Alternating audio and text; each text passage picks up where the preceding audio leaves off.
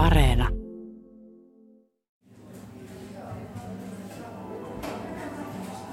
Mä istuin sairaalan keittiösyvennyksessä kuuntelemassa pakollista ohjeistusta ennen kotiin lähtöä. Ympärillä oli muitakin pöllämistyneitä. Meitä kaikkia yhdisti synnytys ja vastasyntynyt elämä. Joku heilutti jatkuvasti vauvan sänkyä, vaikka vauva oli jo täydessä unessa. Toisella tissien päällä oli jo märät maitoläikät. Mä hikoilin. Meidän keskellämme istui vanhempi nainen, ehkä kätilö, ehkä joku muu henkilökunnan edustaja. Hän luki monotonisella äänellä paperista, miten rintojen tulehtuessa niihin voi hieroa rahkaa. Tai ne voi kääriä kaalinlehtiin. Voi myös käyttää pakastevihannespusseja viilentämään. Nainen nosti hitaasti katseensa, vilkaisi meitä ja jatkoi. Hernemaissi paprika. Nauru kupli nahan alla. Teki mieli kysyä, käykö hernemaissi porkkana, mutta olin hiljaa. Kysyminen olisi ollut lapsellista, ja nyt puhuttiin vakavista asioista, äideistä ja äitien rinnoista. Mä oon Titte Neuvonen. Ja mä oon Pikka Filenius.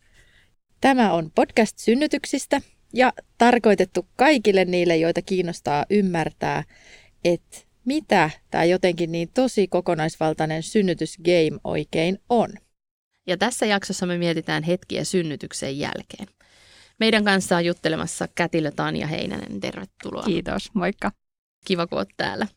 Hei, me ollaan yhteensä synnytetty kuusi kertaa, mikä on ihan sille super vähän. Ja siksi me pyydettiin teiltä tarinoita siitä, mitä kaikkea se synnyttäminen voi olla. Me ollaan saatu satoja tarinoita. Kiitos kaikille niitä lähettäneille. Ja tänään yksi näistä meidän tarinoista on Julia Turenin kertoma tarina. Ja sitten jakson lopussa me kuullaan ääniviesti häneltä ja selviää, mikä se näistä tarinoista oli. Nimimerkki AM. Kuopuksen synnytyksestä muistuu mieleen erityisen merkityksellisenä hetki, kun oli mennyt synnytyksen jälkeen suihkuun. Saliin jää kätilö ja hoitaja siivoamaan ja putsaamaan vauvaa. Itse sählään suihkussa ja yritän taiteilla verenvuodon, puhtaiden vaatteiden, siteiden, pyyhkeiden ja kaiken sen kanssa. Lopulta, kun pääsen pois suihkusta, on salissa täysin hiljaista ja hämärää. Vain mieheni istuu tuolilla pieni kääräsylissä. Hän tutkii ja ihastelee vauvan kasvoja. Vauva nukkuu. Rauhoitun ja sydämeni sulaa heitä katsellessaan. Kaikki on hyvin.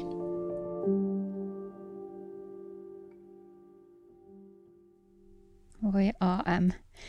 Tämä on jotenkin niin kuin kertoo kaiken synnyttämisestä, että ensin on sitä touhua ja hommaa ja tehdään vaikka mitä ja sitten yhtäkkiä kaikki on valmista. Ja sitten vaan ollaan ja ihastellaan. Niin, kun mä jollain tavalla mä niin muistan sen suihkun, sen synnytyksen jälkeen.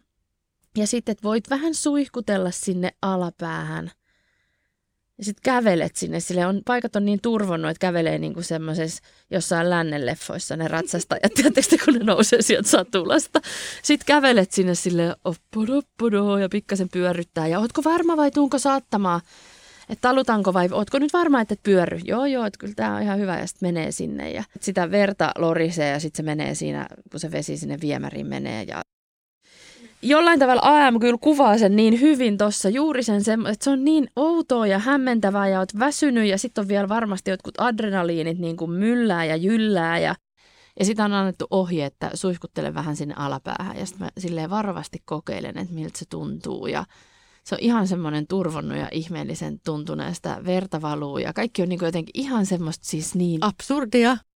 Absurdia, että jotenkin niin kuin Kokeiliko Pigga? Ei, mä olin kyllä saanut mun hyvältä ystävältä ohjeen, että mitä tahansa teetkin, älä koske sinne kädellä, älä katso peilillä. Siis hän on ihminen, joka tuntee just mut. Et mä, mun mielestä on ihanaa, että, että sä teit sen ja sulla on jäänyt siitä tollainen muisto, mutta mä en koskenut kyllä sinne, enkä, enkä jotenkin myöskään kadu. Niin ja siis niin erilaisiahan me ollaan, että kyllähän musta olisi ollut ihanaa esimerkiksi nähdä valokuva siitä hetkestä, kun se pää niin kuin tulee sieltä ulos. Ja, mä taas en haluaisi nähdä valokuvaa siitä hetkestä, että se on niin kuin, tämä varmaan jakaa ihmiset tosi kahtia. Ja mä ajattelen taas aina niin, että kun mä saan olla siinä mukana siinä synnytyksessä ja se synnyttäjä synnyttää sitä vauvaa, niin mä ajattelen, että vau, tämä on tosi hienoa ja ihmeellistä. Apua, mulla, ah, kylmät väreet. Niin ja siis nimenomaan tarkoitatko juuri sitä hetkeä, sit kun se pää työntyy sieltä Se on niin, kuin niin ihmeellistä ja hienoa, kun se vauvan pää sieltä syntyy. Ensin se antaa tilaa se keho ja sitten se palautuu takaisin. Ai heti? Kyllä, melkein heti. Että kun se vauva on sieltä tullut, totta kai usein on paikat turvoksissa ja näin, mutta et ei sinne jää mitään semmoista. Tuulitunnelia. Joo. Hei, mutta muista muuten semmoisen asian, että siinä kohtaa kun pää oli syntymässä, niin kätilö sanoi mulle, että nyt tässä on tämä pää, että voit kokeilla kädellä. Ja mähän olin ihan, että en, ei, ei, ei, no way. Ja, ja se varmaan on just se kohta, että toiset on ihan, että joo, ilman muuta. Joo, tämä on just, on, on tasan kahta. Ja mä aika usein sanon, että jos haluat, niin voit kokeilla. Että nyt, varsinkin jos tulee semmoinen olo, että nyt tästä ei tule niinku mitään, että se vauva ei synnyttäessä tuntuu, että ei se tuu niinku ikinä. Niin sitten mä sanoin, että kokeile itse, että tässä se pää on ja tässä tuntuu niinku tukkaa. Se, toi on kyllä ihme juttu toi tukka. Mä muistan sen niin hyvin, kun niitä verinäytteitä otettiin sieltä päästä rapsuttamalla. Ja sitten se lääkäri niin nousee sieltä haarovälistä niin kuin kädellä näin ja oletetaan, että sieltä tulee se verinäyte. Niin sitten se hy- hymyilee semmoista ihanaa hymyä jotenkin ja sanoo, että no nyt tulikin ensin pelkkiä hiuksia. Voi, voi hyvänen aika. Ja siinä hetkessä mä jotenkin, miten tämä...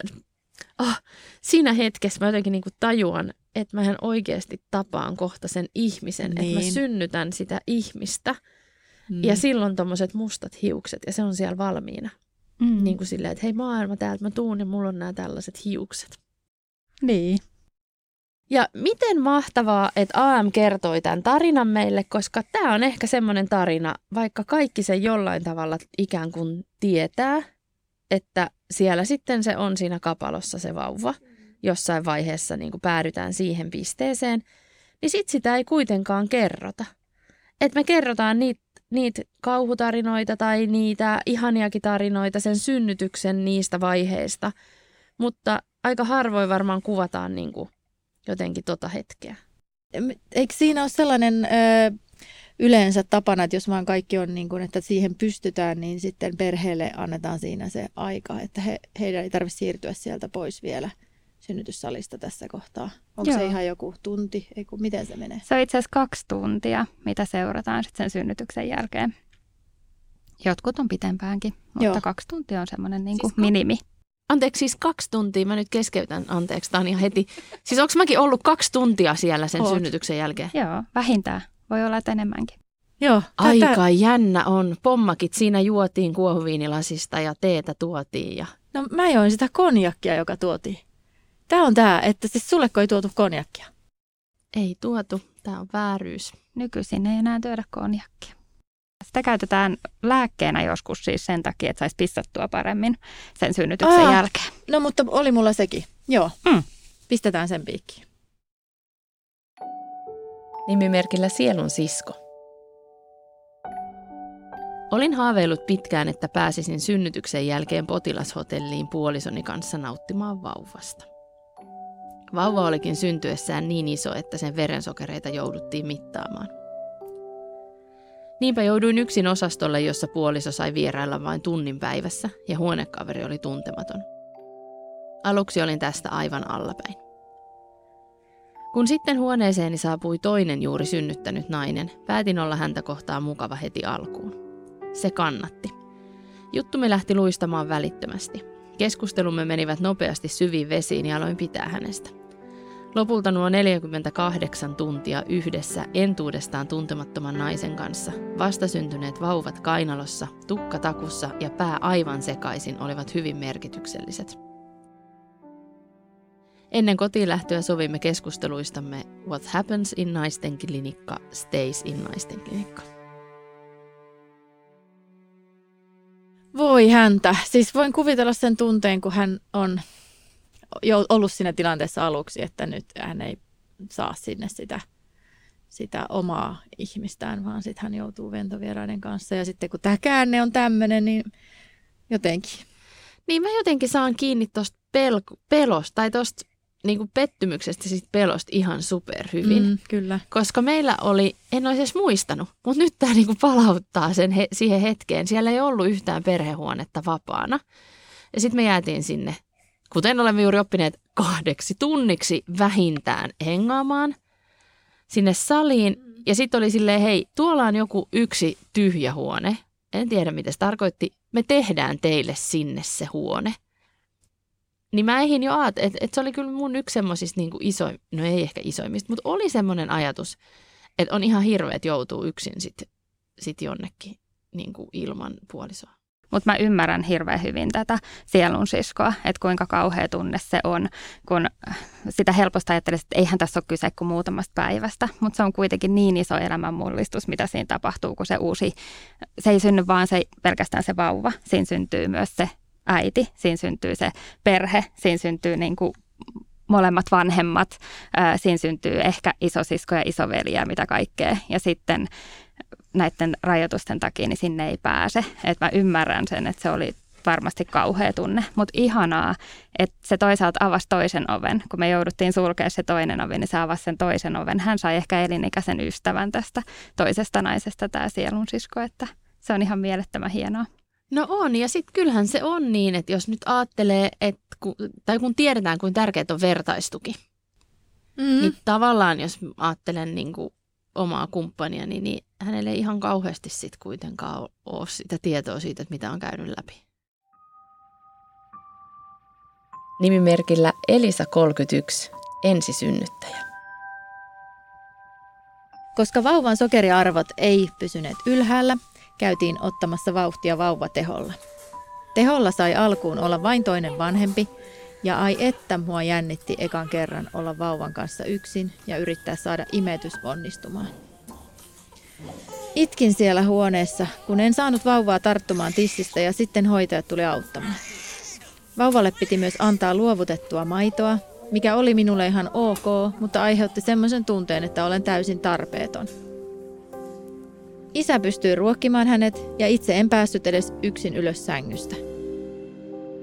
Ajattelin, että entä jos vaan lähden täältä kotiin, kun ei minua tarvita täällä enää. Onneksi ajatus meni ohi, kun puhuin siitä. Tästä olen kertonut monelle synnyttämään menevälle ystävälle siksi, että kaikki ne tunteet on sallittuja ja että tärkeintä on, että niistä puhuu ääneen. mulla on ihan niin kuin nyt vaikea lukea tämä, koska toi kohta, että ää, aiheutti sellaisen tunteen, että olen täysin tarpeeton, niin viitaten tähän hormonimyrskyyn, niin, niin kuin voi, voi sinua, Elisa ensisynnyttäjä, todellakin niin kuin täältä lähetämme. Isoja halauksia ja kaikkea. Miten, niin, ja kuinka totta, kun ne tunteet voi, vaikka Ky- ne ole kyllä. totta, niin se se, miltä se tuntuu, niin se on niin totta. Ja sitten siinä on ehkä vaikea ää, äh, ympärillä olevien ihmisten edes hoksata sitä niiden tunteiden vahvuutta, että miten se, se on niin iso se, että jos, jos mä olen tavallisesti ollut jonkunlainen ihminen, niin sitten kun mä olen tässä tilanteessa, niin mähän voinkin olla juuri aivan, aivan erilainen ja mun reaktiot voi olla tosi erilaisia. Vai mitä? Ja siis mun, mun sydän kanssa voi oikein sattua tämän Elisan ensisynnyttäjän puolesta, kun tota, se, mikä musta on tosi ihanaa, on se, että hän sanoi, koska niin kuin puhuttiin, niin ethän sä näe sitä, että jos toinen on niin kuin siellä omissa ajatuksissaan sille, että ei kukaan tarvii mua, koska me aja, mehän ajatellaan kaikki, että mitä enemmän se äi, tarvii se vauva kuin äitiä ja, ja sitten sitä toista vanhempaa tai, tai jotain muuta henkilöä, joka on siinä niin kuin äidin apuna siinä jutussa, koska sehän on niin kuin tärkein eihän me hoitajat ollaan siellä vaan niin kuin kanssakulkijoina ja auttamassa, jos tulee jotain tällaisia mutkia, mutkia matkaan tai jotain tällaista, että, että sehän on sen perheen juttu. Onko meillä jotenkin vähän semmoinen tyylikin, että me ei sanota ääneen noita asioita, että jos niin kuin, että jotenkin vaan minä tässä nyt vaan ja en minä nyt ja ei muuta varten tarvitse kahvia keittää, niin sama, että hän ajattelee, että hänen tuntemuksensa ovat jotenkin semmoisia, että kenestäkään muusta ei varmaan tunnu tältä. Että se on ehkä se taas nyt. Niin, ja just sen takiahan me tavallaan nyt on niin ihanaa, että me puhutaan näitä. Koska mä oon aivan varma, että joku muukin on kokenut sen saman tunteen kuin Elisa. Ja, ja just toi, että voinko mä ottaa tämän tilan. että kun pääfokus on siinä sen lapsen imettämisessä ja, ja tai sen syöttämisessä ja niissä sokeriarvoissa ja kaikessa siinä, niin voiko mä nyt sitten sanoa täältä silleen, hei, voitaisiko he puhua näistä muijutuista? Että joku semmoinen niin turha häveliäisyys. Niin ja tässäkin, kun hän kokee epäonnistumisen, että kun hän ei saa sitä vauvaa sinne rinnalle, vaikka vauva ei olisi tehollakaan, niin se voi olla vaikea saada sinne rinnalle. Ja, ja kuitenkin sille vauvalle on todella tärkeää, että se saa olla siinä ihokontaktissa. Se on niin kuin tärkeää sille vauvalle. Eli se, että se äiti on todella tärkeä, kun se pitää sitä vauvaa siinä sylissä, vaikkei se saisi syötettyä sille mitään. Toki on se isäkin, tässä kerrotaan, että se isä sai syötettyä ja näin, että sitten senkin takia vähän tuntui, että häntä ei tarvita, kun iskä pystyy tekemään kaiken. Mutta myös se, että se vauva on ollut yhdeksän kuukautta sen äidin sisällä. Se tuntee sen äidin sydämen sykkeen, se tuntee sen äidin rytmin. Jokaisella ihmisellä on omanlainen rytmi. Niin se on todella tärkeä se äiti, että se on olemassa, vaikka hänestä tuntuu, että ei ole. Ja tämä niin. kun me muistettaisiin sanoa aina. Niin. Että sä oot tärkeä että se, se, miten se vauva syö tai niin kuin millä tavalla, että onko se imetys vai onko se pulloruokinta vai mikä, sille ei ole väliä, vaan se on tärkeää, että sä oot sen vauvan kanssa. Mä vähän nyt ehkä herkistyn silleen kyyneliin, kun mä ajattelen tota lausetta, että niin, aatelkaa, kun me muistettaisiin vaan sanoa, että sä oot tärkeä piste. Siihen ei tuu mitään jatkoa, vaan se, että sä oot olemassa, niin se riittää ja se on tärkeää.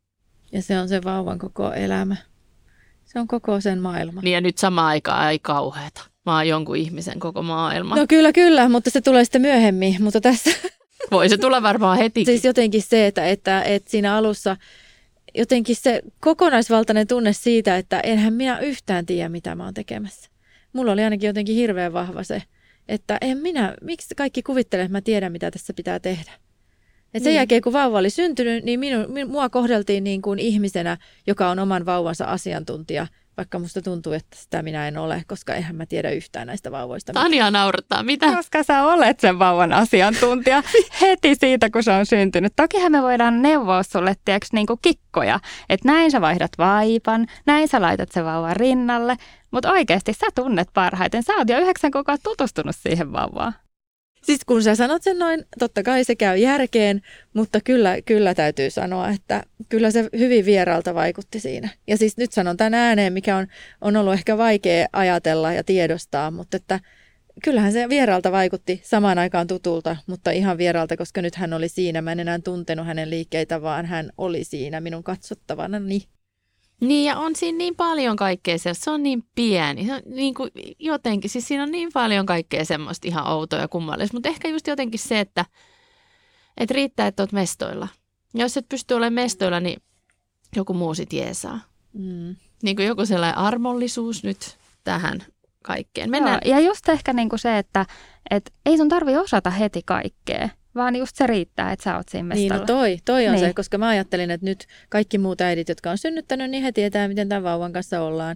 Ja sitten itselleni oli se olo, että teki mieli kirkoa, että en osaa. Ja sitten ei kuitenkaan voinut, koska oletti, että kaikki muut osaa. Niin, vaikka ei kukaan osaa sen niin. paremmin. Mä muistan elävästi, kun yksi synnyttänyt äiti sanoi mulle, että hei, sulla on niin helppoa sun lasten kanssa, kun sä niin kuin osaat. Mä sanoin, että joo, että ensimmäistä neljä päivää. Kun mä menen sen kanssa kotiin, Enhän mä voi antaa sitä sillä äidille, joka rupeaa niin kuin hoitaa sitä ja imettää, vaan mun täytyy tehdä se itse. Että enhän mä tiedä, mitä sitten tapahtuu. Sitten se oli ihan, että aivan.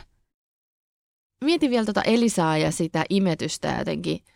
Silleen, mua vähän sellainen sattuu tisseihin tästä, tätä ajatellessa, kun silloin kun me oltiin ekaa kertaa sairaalassa ja, ja tota, meidän vauva syntyi kuukauden etuajasta, me oltiin siellä aika pitkään, että sitten ne, niin ne imetyksen ekat vaiheet oltiin siellä sairaalassa. Ja mulla meni niin kuin pihat jotenkin rikki, siis se iho. Ja se sattui siis, se sattui niin paljon. Ja sitten kolmen tunnin välein kellosta siis katsottiin, että pitää imettää. Ja ensin se pitää punnita se vauva. Ja sitten se piti kirjoittaa paperille se paino. Ja sitten mä aina tiesin, että no nyt on puoli tuntia aikaa siihen, että se helvetti alkaa. Et se sattui siis ihan hirveästi. Ja mä en enää niinku pystynyt oikein nostaa sitä vauvaa. Tai mä en niinku halunnut tehdä sitä, koska se kipu oli niin hirveä. Että vähän silleen samantyyppisesti kuin, että jos pitäisi lyödä vasaralla täysin sormeen, niin en itse mielellään niin kuin tekisi sitä. vaan että joku muu voisi sitten sen täräyttää. Ja niinpä mä sanoin sitten mun kumppanille, että voiko sä tuoda sen, että mä teen tämän kyllä, että mähän teen ton vauvan puolesta mitä vaan. Ja sitten kun se alkaa imeen, niin sitten se niinku helpottaa. Mutta just se kohta, kun se niinku ihanasti siihen nappaa siihen tissiin kiinni, oli epämiellyttävää. Siis ihan kauheata oikeastaan. Ja sitten tehtiin tällainen diili, että hän vaan tuo sen vauvan ja niin kuin laittaa siihen hollille ja sitten mä nappaan kiinni. Ja sitten mä oon niin kuin sellainen ihan sellainen jännittynyt pallo, joka tietty ei varmaan siihen imetykseen ajatella ole se optimaalisin tila. Ja sitten mun puoliso tuo sitä sieltä silleen, here comes the monster. Sitten vauvaa. Ja sitten mä ollaan tietty nauraa. Ja sitten se vähän niin kuin silleen huomaamatta on sitten siinä tississä kiinni. Mutta sitten me ollaan siis osastolla – ja mä oon silleen, että tämä ei voi olla näin, että ei tämä voi olla niin, että tämän täytyy sattua näin sikana. Tässä ei ole niinku mitään järkeä, että mä en pysty tähän, jos tämä sattuu näin paljon. Ja sitten mä otan puhelimella googlettelee. Kipeät nännit, nänni piha ja jotenkin niinku kaikkea. Ja sitten mä löysin tissikumi, ei se nimi oikeasti ole tissikumi varmaan. Rintakumi. Rintakumi, hyvin lähellä meni. Löytyi tämä rintakumi, tissikumi juttu ja sitten kun mä saan ne, siis se autuus, herra jumala, kun se ei sattunut enää niinku yhtään sitten siellä oli semmoinen yksi ihan superihana hoitaja. Mulla oli ekaa kertaa se. Sitten se oli silleen, ai niin, että sä pyysit tämmöiset kumit tänne. Sitten mä että en mä pyytänyt, kun toi kävi ostaa ne. Sitten no oishan meillä ollut niitä täällä osastolla. Sitten mä no en mä nyt kehdannut kellekään mitään sanoa. Sitten se oli ihan silleen, juuri niin kuin Tanja siis täällä nyt laittaa käden otsalle, että voi ei, miksi et sä puhunut kellekään. En puhunut, en uskaltanut, olen silleen arka henkilö. En oikeasti ole, mutta siinä tilanteessa olin. Mm. Joissain tilanteissa Koska olen. luulit jälleen, että kaikki olisi... muut vetää tämän jotenkin paremmin. Niin, että kaikki muut on tajunnut mm. ostaa ne, kun meillähän myös sinne synnytykseen lähtö oli vähän silleen, että ei ollut siis mitään kuin yllättäen, mitä kuukautta ennen yhtäkkiä. Siinähän siis piti keittiökehti remontoida. Aivan. Niin, niin haluan nyt sanoa ääneen, voi kun joku olisi sanonut minulle, että se menee ohi. Eli silloin kun se on se hirvittävä kipu, niin äh, tiedän for for a fact, että on ihmiset lopettanut siihen kohtaan, koska ne ajattelee, että mä en selviä. Ja en ihmettele sitä yhtään. Mulle kävi niin, että mä olin päättänyt, että nyt jos tämä on tämmöistä vielä tyyliin kaksi päivää, niin mun on pakko, mä en pysty. Ja sitten se loppu, se kipu. Että siis se loppuu kyllä, kun se iho parkkiintuu. Mutta mä, mä luulin kanssa, että mä en selvi hengissä siitä kivusta, vaikka oli aivan oikea ote. Ja kaikille vielä tiedoksi, että oikeasti sitä rintakumia voi pyytää sieltä sairaalasta ja apua myöskin. Nimimerkillä Annika. Valtava vaippa ja loputon jälkivuoto ja rintoihin nousseet siniset suonet. Tasapaino oli pettää, kun lopulta pystyi nousemaan jaloilleni. Siihen menikin pari päivää, verta oli mennyt niin paljon. Kohdun kivulias painaminen osastolla synnytyksen jälkeen, kun olin lopulta juuri saanut alapääni takaisin itselleni. Osaston ja huoneen kirkkaat valot ja verikoe aamulla kello seitsemän, kun vauva oli lopulta aamu viiden jälkeen nukahtanut. Oikeastaan vain nämä synnytyksen jälkeiset asiat pääsivät yllättämään. Esikoisen synnytys oli pitkä ja rauhallinen tapahtuma. Aika kultaa muistot, mutta ponnistaminen oli toki hurjaa menoa. Verta meni. Hän syntyi nyrkkiposkella ja oli ihan valtavan suloinen. Joi glukoosia posket lommolla ja piti siitä hetkestä lukien huolen omista oikeuksistaan. Kuten tänä päivänä, 18-vuotiaana elämäänsä määrätietoisesti askeltavana nuorukaisena. Voi hyvät hyssykät. Siis ensinnäkin tämä alku, ja mähän menisin tyrskähtää tässä alussa jo niin kuin spontaanisti, tämä valtava vaippa ja loputon jälkivuoto, niin nyt sanokaa, jos on väärässä teidän mielestä, mutta tuo asia, että niin hirveästi keskitytään aina siihen itse synnytystapahtumaan, synnytysvalmennus ja kaikki, niin to, mitä hänkin sanoo tässä, että tuli yllätyksenä nämä synnytyksen jälkeiset asiat, nimenomaan siis jälkeiset, tarkoitan kun istukka syntyy, ja sitä, miten painellaan vatsaa, sitä jälkivuotoa, jälkisupistuksia, niin, ää, niin mä koen kyllä kanssa, että tämä oli, ne oli yllättävän isossa osassa. Mä luulen, että aika monessa synnytysvalmennuksessa näistä varmaan puhutaan, mutta sä et keskity siihen asiaan silloin, vaan sä mm. ajattelet vaan sitä synnyttämistä, koska se on, ihminen fokusoituu aina niin kuin yhteen kohtaan, yhteen asiaan. Niin siinä vaiheessa, kun se vauva on siellä vatsassa ja se vatsa kasvaa ja sä tiedät, että kohta mun täytyy synnyttää, niin sä fokusoidut siihen, että nyt täytyy synnyttää. Että vaikka niistä puhuttaisiin, niin ne on vaan silleen, että okei, joo, no se on sitten. Tiesitkö sä itse näistä? En mä kyllä siis oikeasti tiedä. Niin kuin, en, mun serkku sanoi, että et sä sit edes huomaa sitä istukkaa, etkä niinku sitä vaihetta, että sit jos se vauva on sul siinä. No mutta kyllä sen painelun huomaa, Mut vaikka olisi kymmenen paine... vai vauvaa sylissä. Niin, kun mä mietin, että siitä painelusta ei kyllä varmaan oltu. Se oli kyllä... Ja sitten mä tästä vähän vaan painan. No niin, et sit... sä vaan vähän painassa. Painat niin, että mulla niinku valuu kyyneleet silmistä, kun se sattuu niin paljon. Mutta toisaalta ajattele, kun se tuli että nyt mä tuun tähän painamaan ja se sattuu sitten ihan sikana, että otapa ja sitten niin. sellainen Heimlichin ote, niin. henkinen isku. Mites Tanja? Joo, anteeksi mä vähän naurattaa, mutta mä, mä, mä ymmärrän tämän. Ää, ja sitten se, mikä meillä on ehkä, niin kuin, tiedättekö te, miksi sitä painamista tehdään? Onko teille selvää se? No jotenkin, että se tyhjenee se kohtu varmasti on mun veikkaus. Käyntiin se jälkisupistusten määrä. Tämä on niin kuin tämä, mitä mä tarkoitin. Eli mehän ei selvästikään kerrota, miksi me tehdään sitä. Eli meidän pitäisi varmaan ehkä kertoa. Eli, eli se, mitä siellä tapahtuu siellä kohdussa, on se, että sinne jää iso haava, sen istukan kokoinen haava. Te varmaan näitte ne istukat, nehän on aika suurikokoisia. Niin sen takia se on pakko saada supistumaan, että kun se supistuu se kohtu, niin samalla se haavapinta pienenee ja sieltä ei tule niin paljon sitä jälkivuotoa. Aivan. Ja, ja sitten tämänkin kun kertoisi, Siis onko se jälkivuoto sitä, että kun se istukkaan, niin kun, että jos mä ajattelin, että mulla olisi tässä käsivarressa istukan kokoinen asia, joka leikattaisi ikään kuin, tai siis ei sitä leikata oikeasti, ei, mutta, mutta se siis irtoisi siitä, siitä niin mulla olisi niin kuin tästä ranteesta tänne kyynär tai PC suurin piirtein, se tämän kokoinen about on? Joo. Niin tässä olisi niin kuin avohaava. Niin se vuotaisi, niin se vuotaisi. viikon, kaksi. Okei, no tämä selitti, tämä selitti paljon. Aika moista. No on todella. Pakko sanoa tästä Annikan tarinasta, kun tämä, hän kertoo siitä, että kuinka se heti se vauva, että se oli niin kuin sen oloinen, että hän tietää, mitä hän haluaa. Ja nyt edelleen 18-vuotiaana hän on samanlainen. Että aika jännästi siinä niin kuin tulee tosi nopeasti ne niin kuin vauvan yksilölliset piirteet. Niin. Et senkin takia mä just sanoin sitä, että sä oot se vauvan asiantuntija. Et niin. koska sä oot siellä sen 24 tuntia sen vauvan kanssa mm. ja me aina käydään siellä huoneessa. Että tokihan meillä on sitä tietoa ehkä enemmän, mutta et niinku sille, että sä oot sen vauvan kanssa enemmän. Niin, mutta siis tähän mä haluan kyllä pysähtyä tämän asian äärelle, että kun helposti ajattelee, että vauvat on vauvoja, niin viitaten siihen, mitä mä sanoin, että kun kätilö sanoi, että onpas hän virkeä ja mä olin ihan, että no hän on vauva.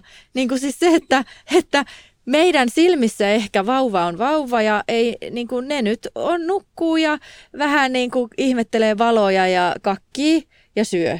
Piste. Mutta musta se oli ihan hirveän hauska huomata, että kätilöille ne on kaikki aivan yksilöitä. Eli hän tule, se saattaa tulla siihen huoneeseen ja sanoa, että jaa, hän tykkää olla tuollaisessa asennossa. Ja itse on ihan, että tota, no minä nyt vaan tässä häntä yritän jotenkin pysyä, pitää sylissä. Ja kätilö on ihan, että ai tämäkö on hänen, hänen lempiasentonsa. Niin ja onkohan muuten niinkin, että, että alitajuisesti oot löytänyt sen asennon, johon se vauva rauhoittuu, mutta et vaan tiedä, että sulla on se tieto, että tämä on se asento, josta hän tykkää. Koska sitten on vaan niinku pyöritellyt sitä siinä. Hyvänen aika. Mulla menee ihan kylmät väret. Siis, että olen ollut vauvani asiantuntija ymmärtämättä sitä. Niin vaikka susta tuntuu, että sä et tiedä yhtään mitään, niin sä oikeasti tiesit. Sun alitajunta tiesi. Aika kauhean mä ihan itkettää, koska siis niin. Niin, mun alitajunta tiesi, vaikka mä, mä melkein rupesin kirkumaan siellä, että en mä osaa enkä tiedä. Niin kätilöt oli sitä mieltä, että hyvinhän sä vedät. Niin, koska hyvinhän sä vedit. Sä vähän herkistyt. Niin herkistyn, koska se on niin, se on niin kummallista.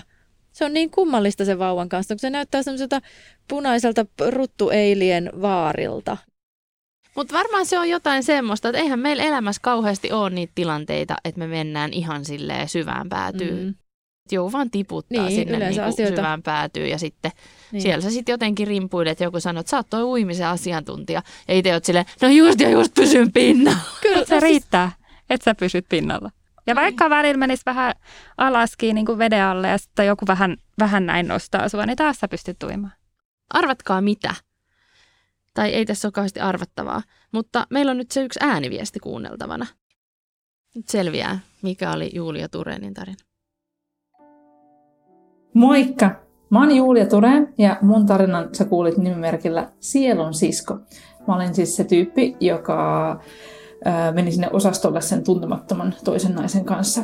Ja nyt näin jälkikäteen, kun mä oon ajatellut tätä asiaa, niin oikeastaan mun mielestä oli jopa kivempaa olla toisen, vaikkakin ihan alun perin tuntemattoman ihmisen kanssa, kun hän oli juuri synnyttänyt nainen, koska siitä tuli niin semmoinen niin vertaistuellinen ja sisarellinen olo.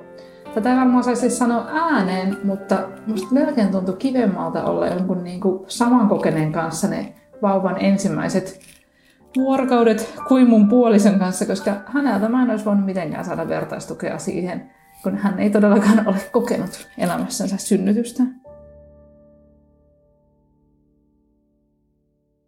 Siis me ollaan kaikki ihan hiljaa. Niin, koska mun teki... mä siis mietin tota, että tota, niin, niin, öö, näinhän se on. Totta kai näinhän se on, mutta ihanaa, että tässä hän sanoi sen ääneen. Pakko sanoa vielä tästä Julian tarinasta, että, että mä toivoisin enemmän semmoisia naisten piirejä. Niin. Tiedättekö, että oltaisiin niinku tukena siskosiskolle ja kerrottaisiin mm. näistä asioista. Sitä mä toivoisin meille vielä vähän enemmän. Feministi minussa nousee esiin. Sama. Ja sitten vielä tähän lisään, että meillähän on niinku ne hashtag syyskuiset 22, mutta eipä ne syyskuiset 22 ehkä kokoonnu puhumaan jälkivuodoista. Kannustamme nyt kaikkia marraskuiset 22 kokoontumaan johonkin, niinku, ei, ei ehkä leikkipuisto, jos sataa kaatamalla vettä, mutta ostoskeskuksen aulaan puhumaan jälkivuodoista. Kyllä. Hei, kiitos Tanja. Ihanaa, että sä olit täällä meidän kanssa. Kiitos. Tämä on hauskaa. Ja mun on pakko kysyä vielä sulta, Titte, että Käytitkö se koskaan sitä hernemaissi-porkkanaa? Ei, kiitos kun kysyt. En käyttänyt hernemaissi porkkanaa, siis olisi kyllä ollut meillä, koska hernemaissi paprikasta en niin pidä. Niitä en koskaan hanki. Mulla kyllä siis on ollut kaksi rintatulehdusta, mutta mä en lähtenyt tähän Tämä oli synnytystarinoita. Kiitos kun jaoit ne meidän kanssa. Ja hei, me tehdään toinen tuotantokausi, eli me halutaan lisää näitä mahtavia tarinoita. Heräskö sulla joku muisto tai juttu, jonka olisit itse halunnut kuulla ennen kuin menit synnyttämään? Kerro se meille. Linkin tarinoiden lähettämiseen löydät Yle Areenasta tämän jakson tiedoista. Ja nämä tämän ykköskauden uudet jaksot julkaistaan Yle Areenassa aina maanantaisin. Kiitos kun kuuntelit.